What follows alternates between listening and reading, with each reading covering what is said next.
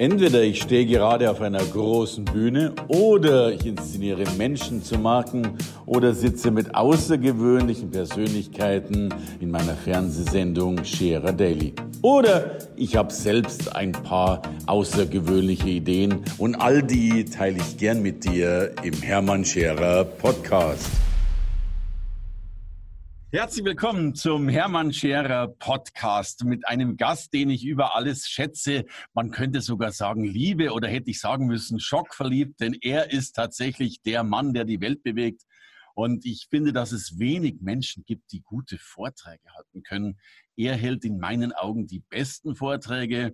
Darum arbeite ich gern mit ihm zusammen. Und genau darüber wollen wir heute sprechen, wie man denn gute Vorträge hält. Denn genau das kann man bei ihm nicht nur sehen, sondern vor allen Dingen auch lernen und zwar nachhaltig lernen aus seiner PSA, seiner Public Speaking Academy.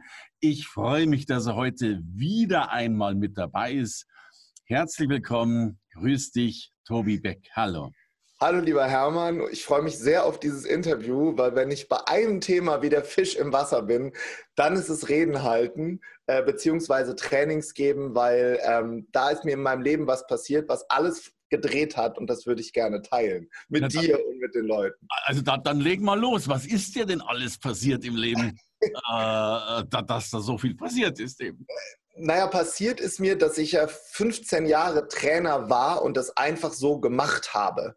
Also ich war mal Vizepräsident in einem Telefonvertrieb, in einem Telefonunternehmen. Okay. Und die brauchten irgendwann Leute, die beibringen, wie man Telefonverträge verkauft. Und ich hatte natürlich von Tuten und Blasen keine Ahnung, bin dann nach Amerika geflogen, habe das gelernt, wie die Amerikaner das machen, bin zurückgekommen, habe trainiert, das hat auch gut funktioniert und bin dann über den Telefonvertrieb in andere Unternehmen weiterempfohlen worden. Systemgastronomie, Hotellerie und habe tatsächlich 15 Jahre lang ohne eine fundierte Trainerausbildung, ohne Handwerk Trainings gegeben. Und das hat gut funktioniert.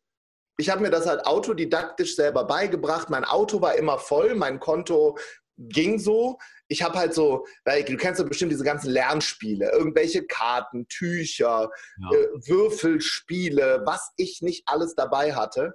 Ähm, und dann war ich auf einem großen Seminar in München und dort sagt einer meiner Mentoren, äh, wisst ihr eigentlich, dass Training ein Handwerksberuf ist? Habe ich so geguckt, ich so, wo kann man das lernen? Und da hat er gesagt, da gibt es ein, ein Tool, das ist die sogenannte Suggestopädie. Schon nie von gehört oder Super Learning.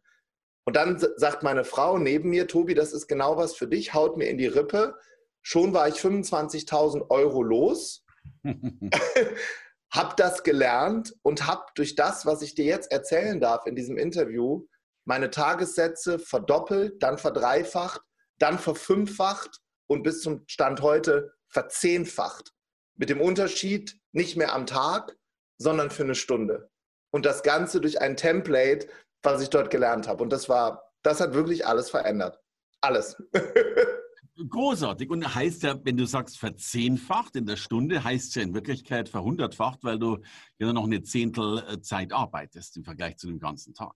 Im Vergleich zu damals, ja. Ich glaube, was ein Mysterium, was wir vielleicht schon mal äh, von Anfang an auflösen müssen, ist, dass ich glaube, dass es ganz wichtig ist, eine Zeit lang auch den Keller auszuheben und auch Trainings in kleinen Räumen zu geben, weil dadurch erlebe ich natürlich, wie das wirklich ist, mit Menschen zusammenzuarbeiten. Also auf die große Bühne zu kommen, als Keynote-Speaker da irgendwann in der Profiliga zu spielen. Profiliga bedeutet übrigens für mich nicht ein toller Typ zu sein, sondern dass Menschen von außen eine Sogwirkung auf dich erleben, wo sie dich anrufen und sagen, kann ich dich bitte buchen? Wenn sie irgendwann sagen, kann ich dich bitte buchen, egal was es kostet, dann ist es Profi-Profiliga. Und das sind nicht so viele Menschen, wenn wir ehrlich sind. Die Grundfrage, die wir uns immer stellen dürfen als Trainer, Coach, Speaker, Berater, Führungskraft ist, und die ist ziemlich hart, wenn man einmal drüber nachdenkt, was würde ich mir denn bezahlen? Also was würde ich mir für diese Performance oder dieses Training, wenn ich Unternehmer wäre, bezahlen? Wie viel Mehrwert kann ich dem Unternehmen oder dieser Veranstaltung geben? Und ich glaube, da muss ich zu mir ganz ehrlich sein, das war bis vor fünf Jahren ungefähr 1000 Euro. Mehr nicht. bin ich dabei, weil ich ja glaube, dass ganz, ganz viele auch die, die Form von Qualität nicht verstehen. Ja, also der, der klassische Vortragende im Sinne einer Wissensvermittlung glaubt ja, umso mehr Wissen er reinpackt, umso mhm. besser ist das. Und mhm. wir, unser gemeinsamer Spruch ist ja auch sowas wie, äh, Wissen wird mit 500 Euro faktoriert, kriegst du ja bei Wikipedia geschenkt, aber genau. Haut mit 10.000. Äh, und genau. ich habe auch lange lernen müssen, dass das Gänsehaut ja auch ein Qualitätsfaktor ist.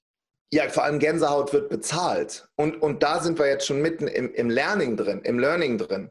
Ich habe dann so ein, so ein Template gelernt, was, da werde ich jetzt, werde ich auch ein paar Tipps jetzt rausgeben, damit auch jeder hier im Podcast was mitnehmen kann. Bitte, ja. ähm, und in diesem Template gibt es den wichtigsten Punkt und das ist Punkt 7, äh, von 1 bis 7, weil ich glaube, dass wir erstmal einen guten Einstieg in jede Rede brauchen, sonst hören die Leute ja gar nicht zu. Äh, und Punkt 7 ist das Warum. Und da gab es einen Satz, der bei mir wirklich was im Kopf gemacht hat. Und das ist die, genau das, was du gerade sagtest mit der Gänsehaut. Ich saß in einem Seminarraum in, in Thailand, in einem Seminar, und da sagt einer der Trainer zu mir, Toby, ich sage es erst auf Englisch, dann auf, auf, auf Deutsch, weil es alles verändert hat. If you don't cry talking about your why, it's not your why. Wenn du nicht weinst, währenddessen du über dein Warum redest, ist es nicht dein Warum. Und jetzt gibt es Leute, die sagen, oh nee, jetzt fangen die wieder an mit dem Warum und das muss so groß sein, das muss mich wie ein Herzmagnet irgendwo hinziehen. Das ist ein anderes Thema. Hier geht es darum, vor einer Gruppe von Menschen die Maske abzunehmen. Wenn ich dich, wenn wir zusammen arbeiten, Hermann, ich sage immer, bitte, bitte erzähl die Geschichte mit dem C, mit dem Fuß, wo du den C abgeleckt hast. Äh, und das könnt ihr dann im Podcast mit äh, Hermann und mir dann nochmal hören, im Bewohnerfrei-Podcast. Warum erzähle ich die Geschichte? Weil du genau das Gleiche sagst. Du sagst, geh durch die Lächerlichkeit, um auf die große Bühne zu kommen. Ich sage, geh durch das Maske ausziehen, sei so, wie du bist, leg dein Herz, deine Seele auf ein Silbertablett. Und jetzt stellt man sich die Frage, oder jeder, der jetzt so, wie soll ich das denn machen? Und dazu gibt es jetzt die erste Technik und das ist das sogenannte Zooming In. Zooming In, ich erkläre, ich mache mal ein Beispiel. Vor zwei Jahren hat meine kleine Tochter einen Fieberanfall gehabt. Da sind wir in die Klinik gefahren, eine Ärztin hat sie gerettet, wir sind alle glücklich. Das ist die Geschichte ohne Zooming In. Jetzt kommt die gleiche Geschichte mit Zooming In. Es war der 18. August und wir haben zu Hause bei uns so eine große braune Ledercouch. Die haben wir beim Ausverkauf bei einem Möbelladen gekauft. Da war Rita hochschwanger mit meiner Tochter Maya. Und Rita ruft mich, währenddessen ich auf dieser braunen Ledercouch sitze, auf meinem Handy an, sagt, ich stehe mit der Kleinen vor der Tür und sie hat plötzlich blaue Hände und eine blaue Lippe. Was soll ich machen? Ich sitze auf der Ledercouch, überlege mir, ich gesagt zu Rita, ich glaube, die, du hast die Klimaanlage zu weit aufgedreht im Auto. Bring die Kleine rein. Rita kommt mit der Kleinen in, in, ins Haus. Ich stehe von der Ledercouch auf, nehme sie bei mir in den Arm und in dem Moment schaue ich sie an. Und Maya war damals, naja, ungefähr eine doppelte Armlänge von mir groß, hat so blonde Locken. Sie schaut mich an, ihre Lippen komplett blau, der Körper heiß wie ein Bügeleisen. Und in dem Moment dreht sie ihre Augen nach hinten und die werden weiß. Und dann habe ich Panik bekommen. Dann haben wir etwas getan, was Notfallsanitätermäßig nicht so clever ist. Wir haben nicht den Rettungswagen gerufen, sondern sind ins Krankenhaus gefahren. Das ist 300 Meter von uns. Wir springen ins Auto, rasen ins Krankenhaus, reißen die Türe auf. Die Kleine liegt auf meinem Arm bewusstlos mit den Augen nach hinten gedreht. Erster Satz von einem Arzthelfer. Ach du Scheiße, ein Kleinkind. Wir haben keine Kinderklinik hier. Das ist genau das, was du als Vater nicht hören willst. Das Kind wird in die Notaufnahme gebracht. Drei Ärzte stellen sich um Maya herum. Die erste versucht, eine Kanüle in Mayas rechten Arm zu drücken, ruft laut, ach du Scheiße, das ist zu groß, ich krieg das nicht rein, ich bin kein Kinderarzt. Zweiter Arzt kommt dazu, graumelierte Haare, Brille, versucht die Kanüle auf reinzudrücken, die ganze Hand voller Blut und Blau, sagt denselben Satz, wir sind doch keine Kinderklinik. Und in dem Moment springt die Tür auf. Eine Tür mit so großen Gucklöchern in der Mitte, grüne Farbe, eine Ärztin läuft rein, schulterlange, rotbraune Haare, schiebt die anderen Ärzte zur Seite und sagt, ich handle das zur Seite alle jetzt. Und diese Frau nimmt die andere Hand, drückt die Kanüle rein, stabilisiert Maya. Maya macht die Augen wieder auf. Sie geht mit uns in einen Notarztwagen. Wir fahren mit ihr in die Kinderklinik nach Wiesbaden. Zwei Tage später fahre ich in die Klinik, um mich bei dieser Frau zu bedanken. Und sie sagt dann zu mir, ich habe einen hypokratischen Eid geschworen, das ist mein Job. Und ich will Ihnen jetzt eine Geschichte erzählen. Ich war am Ende einer 24-Stunden-Schicht. Und dann kam sie mit ihrem Kind. Jetzt weiß ich, sie heißt Maya. In dem Moment war es mir vollkommen egal, weil es ging einfach nur um das Leben ihrer Tochter. Und im Krankenhaus ist es so, wenn du, eine, wenn du als Arzt einen Patienten übernimmst, dann handelst du den bis zum Ende. Das heißt, sie hat wegen uns nicht 24, sondern 30 Stunden gearbeitet. Und wenn wir über Leadership reden wollen, heute in diesem Training, ist das mein Einstand. Und liebe Kolleginnen und Kollegen oder liebe Teilnehmer, was haben Sie denn schon mal erlebt und was sind die Attribute, die Führung für Sie ausmachen? So kann man eine Geschichte auch erzählen.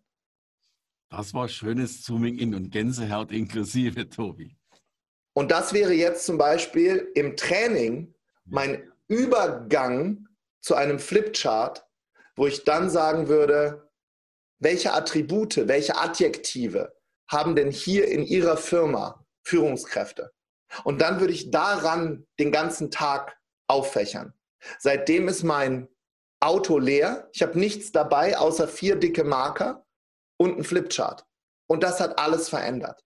Und dann stelle ich Fragen. Ich gebe keine Statements mehr ab. Ich stelle mich nicht mal richtig vor. Ich sage nicht, ich bin der Tobi, ich bin der Stern unter der Sonne, ich bin Bestseller-Autor. Interessiert niemanden.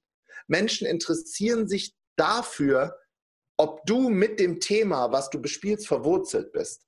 Das heißt, die erste Frage, die Menschen sich stellen, ist, was habe ich davon, dir überhaupt zuzuhören? Und wenn ich über Leadership rede, rede ich nie über mich, sondern über die Ärztin, über meine Frau Rita, über den besten Speaker Deutschlands, über Hermann Scherer. Ich bin nie der Star der Geschichte. Warum? Weil Menschen das nicht mögen. Und jetzt kann sich jeder, der hier zuhört, einfach mal selber fragen, lasse ich mir lieber sagen, was ich zu tun und zu lassen habe? Oder bin ich bereit, eher mitzudenken, wenn mir jemand Fragen stellt? Du kannst gar nicht so interessant für das Publikum sein, als die Leute für sich selber. Und wenn du das schaffst, dieses Kopfkino anzufahren, was übrigens Techniken sind, die ich erlernt habe, ich kannte keinen Zooming-In, ich konnte auch so Geschichten nicht erzählen. Das ist Handwerkszeug. Und das ist das, was bei mir und bei vielen, vielen anderen den Unterschied auf der Bühne gemacht haben. Schönes Bild, Tobi. Also, hi, und ich stimme dir zu, bis auf mit diesem besten Speaker, aber lassen wir das. ähm, heißt ja aber tatsächlich äh, weggehen, also ich komme gleich nochmal auf Zooming in zu sprechen, aber heißt ja auch wirklich erstmal weggehen von, von Spielchen und Tralala, sondern wirklich auch die Finger da reinlegen, wo es brennt. Ne? Also ich habe ja schon auch das Gefühl, dass sich viel zu viele Trainer und Co. so sind immer so, so liebe Kasper, ja, und wir machen jetzt noch eine nette Übung. So. Mhm. Ich, Spielchen, Spielchen und Tralala kann man machen. Ganz wichtig ist, eine der, der Hauptthesen, die ich aufstelle, es ist ja nur eine These. Ja. Jeder muss ja nach unserem Podcast selber entscheiden, macht das Sinn oder, oder spinnt der? Ich kann ja immer nur rückblickend, verstehe ich ja mein Leben immer nur im Rückspiegel. Und ich kann nur sagen, dass diese Dinge, die ich jetzt dir gerade sage und den Zuhörern und Zuschauern hier, die haben bei mir und bei Tausenden, die ich bisher geschult habe, alles verändert. Aber es gibt mit Sicherheit auch andere tolle Trainingsansätze. Was ich glaube, es ist alles schon im Raum. Du brauchst gar nicht so viel mitzubringen. Es ist alles in dem Teilnehmer schon drin. Das heißt, eine, die These, die ich aufstelle, ist, anstatt alles in die Leute hineinzudrücken, ist es meine Aufgabe als, und jetzt kommt ein Wort, das darf ich lernen als Trainer, Facilitator, als Einfachmacher, als Runterbrecher, als komplexe Themen einfach Darsteller, wenn ich glaube und weiß, dass alles in den Menschen schon drin ist und ich kann die Probleme eines Unternehmens als Trainer in der Firma lösen, das ist ein komplett anderer Ansatz. Das ist, das das bringt mich auch dazu, dass ich nicht sagen muss, ich bin der Tobi, ich war jetzt seit, bin seit 15 Jahren bei Vorwerk und Bertelsmann und, und, und Führungskraft bei Lufthansa, sondern ich würde dann auf die Bühne gehen. Bühne ist übrigens auch ein Raum vor zehn Menschen und würde sowas sagen wie, sagen Sie mal ganz ehrlich, wie viele von Ihnen glauben eigentlich, dass sich die Art der Führung vollkommen verändern wird in den nächsten Jahren? Dann würde ich meine Hand heben. Und dann würde ich sagen, wie viele von Ihnen macht das Angst, ganz ehrlich? Und dann würde ich eine Geschichte erzählen, wo ich Angst hatte, damit wir etwas kreieren, dass wir gemeinsam von demselben Standpunkt aus sprechen. Wie bei einem aufgeschnittenen Baum, der diese, diese Baumringe hat. Und die meisten Trainer machen einen Riesenfehler. Die gehen sofort mit ihrem Thema rein. Die Gruppe ist noch gar nicht da. Die sind komplett woanders. Und wenn ich bei den Baumringen von außen beginne, ich bin einer von euch, ich habe auch Angst davor, was hier gerade passiert, aber lasst uns doch mal darüber reden, was wir gemeinsam tun können. Gehe ich von dem äußersten Baumring, der auch sein kann, wisst ihr was? Ich habe gehört, ihr habt hier gerade 10.000 Menschen entlassen. Wie viele von euch fühlen sich richtig scheiße, dass Frau Müller XY nicht mehr da ist? Ich auch weil ich bei der Lufthansa arbeite und ich genau weiß, wie das ist, wenn alle Flieger gerade am Boden stehen. Und was das mit mir macht, dass meine Frau weinend am Küchentisch sitzt und weiß, dass sie keinen Job mehr hat, vermeintlich. Ich bin einer von euch. Ist ein komplett anderer Ansatz, als ich bringe hier die Heilsbringung mit und mein Konzept XY wie so eine Unternehmensberatung. Ist einfach nur ein anderer Ansatz. Ja, ein wunderschönes Bild. Und, und du hast auch ein Wort verwendet, das ich so großartig finde, nämlich These. Denn tatsächlich die Wissen, wissenschaftliche Kommunikation besteht ja immer nur darin, dass einer eine These aufstellt. Da behauptet keiner, dass sie stimmt, sondern es ist eine Vermutung. Und der These heißt ja letztlich Vermutung mit wissenschaftlichem Hintergrund. Und der andere widerlegt sie mit einer anderen These. Klar. Ich denke auch, dass wir auf der Bühne wir, wir sind ja auch keine Allwissenden. Ja, stellen ja auch nicht. unsere Thesen auf. Ob die dann richtig sind, werden wir dann sehen. Ja. Genau. Erstens das und ich glaube, ich sage auch ganz oft bei meinen Kursen, da gibt es ja Leute, die dann sagen, ja, aber Tobi, was ist denn, wenn das alle so machen? Also was ist denn, wenn alle so einsteigen? Ja, ich sage dann immer, wer ist denn alle? Ja. Also es gibt ja über 100.000 Trainer und Coaches, nur in Deutschland. Dann kommen noch ein paar Tausend in der Schweiz und in Österreich dazu, in den deutsch verstehenden Teil der Niederlande, Nordfrankreich, äh, Norditalien. Was heißt denn alle? Meistens ist die Reglementierung der Menschen im Ta äh, äh, in dem Moment, dass sie denken, ich habe Angst vor Zurückweisung. Und wenn sie mir dann einen besseren Ansatz geben, mit dem ich mehr als 12.000, 13.000 Euro als Keynote-Speaker für eine halbe Stunde bekomme oder mehr als 5.000 für ein Training, dann höre ich sofort zu. Ich habe nur noch keins be bekommen, weil ich habe gelernt, weißt du, was die besten und größten Trainer der Welt machen? Die großen Amerikaner, Tony Robbins, Les Brown, wie sie alle heißen, wenn sie Trainings geben, weißt du, was die machen? Ich mache es kurz vor. Für diejenigen, die zuhören, ich halte jetzt eine Teekanne in der Hand und ich trinke jetzt. Und in der Zeit lasse ich das Publikum arbeiten und sage sowas wie, tauschen Sie sich doch mal mit Ihrem Nachbarn darüber aus. Was war die beste und schlechteste Führungskraft, die Sie jemals in Ihrem Leben hatten? Und was konnten Sie davon lernen? Und dann drücke ich auf den Knopf und im Hintergrund spielt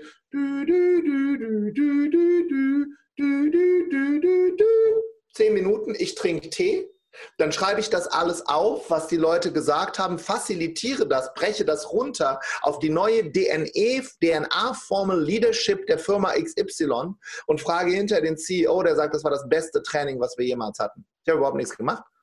Ich habe nichts gemacht. Ich, ich, widerspreche, Tobi, weil das ist die große Kunst, genau das eben rauszuholen, was viel mehr wert ist, als irgendwas reinzupressen. Das kannst du natürlich grandios. Du. Wenn wir diesen Rahmen nochmal öffnen, ich will nämlich wirklich, dass es jeder versteht. Wir haben die ganze Zeit jetzt über Führungskräfte geredet. Nehmen wir eine andere Frage für Trainer, Coaches und Berater. Zum Beispiel, ähm, wie, da würde ich sowas sagen, also das ist jetzt annonciert an euch, die ihr hier zuhört. Sag mal, wundert dich das manchmal auch, dass Trainer, die wesentlich weniger wissen als du, viel mehr Geld verdienen als du? Und dann wird jetzt jeder, der hier sagt, der hier zuhört, der halbwegs klar denken kann, ja, das wundert mich. Ja, und, und hast du manchmal den Eindruck, dass du in einem Raum sitzt, da steht einer vorne und du denkst dir so, also wenn ich mal da vorne stehe, dann mache ich das auf jeden Fall anders. Und besser. Und besser.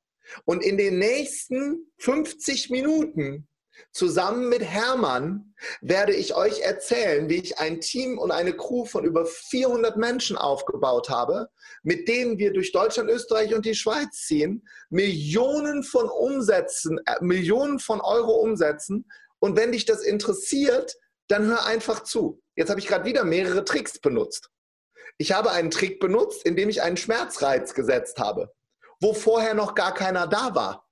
Das ist ja der Knaller. Ich habe einen Cousin, der verkauft im Fernsehen so Fensterwischer. Mhm.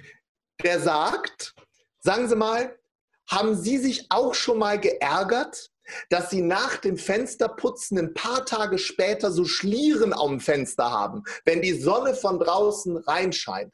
Du hattest das Problem. Eine Sekunde vorher hattest du dieses Problem nicht. Ja. Wo guckt jetzt jeder hin, Hermann? Ja, auf die Schlieren natürlich. Auf die Schlieren. Ja. Und er hat das mit einem Satz gemacht. Und dann sagt er, wissen Sie was? Ich habe hier den Super Wonder Wisher. Davon haben wir aber nur noch 100 Stück. Mhm. Da müssen Sie auch schnell anrufen, sonst sind die nämlich alle weg. Und dann macht er die vor und lacht sich ins Fäustchen. Und wenn du jetzt auch noch ein richtig geiles Produkt hast und ein richtig guter Trainer bist, dann nutzt das doch zumindest. Sei doch clever. Ja. ja. wir nennen das unbewusstes Bewusstmachen, klar. Und, und, und ja? wir wissen ja alle, dass wir über Schmerz wesentlich mehr angetriggert werden als über, über Nutzen alleine, wenn, wenn der Schmerz vorher nicht da war. Ja. Und zwar in dem Moment, als ich damals da saß, Hermann, vor ungefähr sechs Jahren, und der gesagt hat, dass es Trainer gibt, die nach seiner Ausbildung 5000 Euro pro Tag bekommen. Der Kick kam überhaupt nicht von mir, der kam von Rita. Meine Frau sagt, der redet mit dir, Schatz, du ziehst doch durch die Gemeinde wie Pater Leppich jeden Tag. Und ich habe genau die Dinge, dann wisst ihr, weißt du, ich erinnere mich, weißt du, was der noch gesagt hat? War auch geil. Der hat gesagt, by the way, the whole world is laughing about the German approach. Die ganze Welt lacht über den deutschen Ansatz. Da war ich erstmal beleidigt, habe mich dann so hingesetzt, so was willst du denn da vorne, du PI irgendwas? Und dann hat er gesagt, ah, weißt du was, die Deutschen liefern Inhalt, Inhalt, Inhalt, Inhalt und beantworten die Fragen des Publikums gar nicht. Und deshalb verdienen die nie Geld. Die reden die ganze Zeit über sich. Und in dem Moment habe ich gedacht, ach du liebe Zeit, das stimmt. Ich, ich stelle mich vor, wenn ich da reinkomme. Ich sage, was ich Tolles gemacht habe, weil ich nicht alles mitgebracht habe. Habe ich ja in der Schule so gelernt. Ja. Und der sagt mir genau das Gegenteil. Und, und ich kann nur sagen, rückwirkend, es hat wirklich funktioniert. Großartig. Tobi, du, und ich muss ja nochmal, dass, dass wir den Faden nochmal haben. Also das war ja, glaube ich, jetzt Punkt 7, das Zooming in, wenn ich es richtig im Kopf habe. Genau, das, bei Punkt 7 ist, der, ist das Warum, was bei jedem natürlich individuell ist mhm. und auch auf verschiedene Themen passt. Also das war zum Beispiel meine Zooming-in-Geschichte zum Thema Leadership. Right. Ich habe eine komplett andere Zooming-in-Geschichte für Public Speaking oder wenn ich über interkulturelle Kommunikation rede, da erzähle ich eine Geschichte, dass ich eine brasilianische Freundin hatte, die äh, traumal gespritzt bekommen musste, weil sie mit unserer Kultur nicht zurechtgekommen ist. Also je, je, jedes Mal gibt es eine andere Geschichte. So ein Zoomen in heißt dann ja übersetzt in das Thema hineinzoomen. In das Bild hineinzoomen. Bild. Äh, zum Beispiel, also man kann sich das vorstellen, ähm, wie eine Kamera. Du schaust auf das Bild, die Geschichte, Maya, Ärztin, krank, geheilt. Mhm. Und ich nehme diese Kamera und zoome in die Geschichte rein. Und zwar immer an den Momenten, wo es spannend wird. Wenn ich jetzt die Zuhörer fragen würde, welche Haarfarbe hatte die Ärztin, die geholfen hat, werden alle sagen können, mittellang, braun-rötlich. Warum können die sich daran erinnern? Weil ich es in so einen sogenannten Loop eingebaut habe, also in einen, in einen Kreis, der die Geschichte ummantelt, der sie umschmeichelt. Es geht doch gar nicht um die Haare. Aber ich nehme einen Malkasten im Gehirn des Gegenübers und anstatt mein Bild da reinzumalen, lasse ich die Person im Kopf, während ich erzähle, selber malen. Und das ist das Geheimnis. Danke fürs Reinhören in den Podcast. Wenn du mehr von mir wissen willst, komm zu meiner Veranstaltung Hermann Scherer Live. Infos und Sonderkonditionen für dich als Podcast-Hörerin oder Hörer findest du unter www.hermannscherer.com/bonus. Bis bald im nächsten Podcast.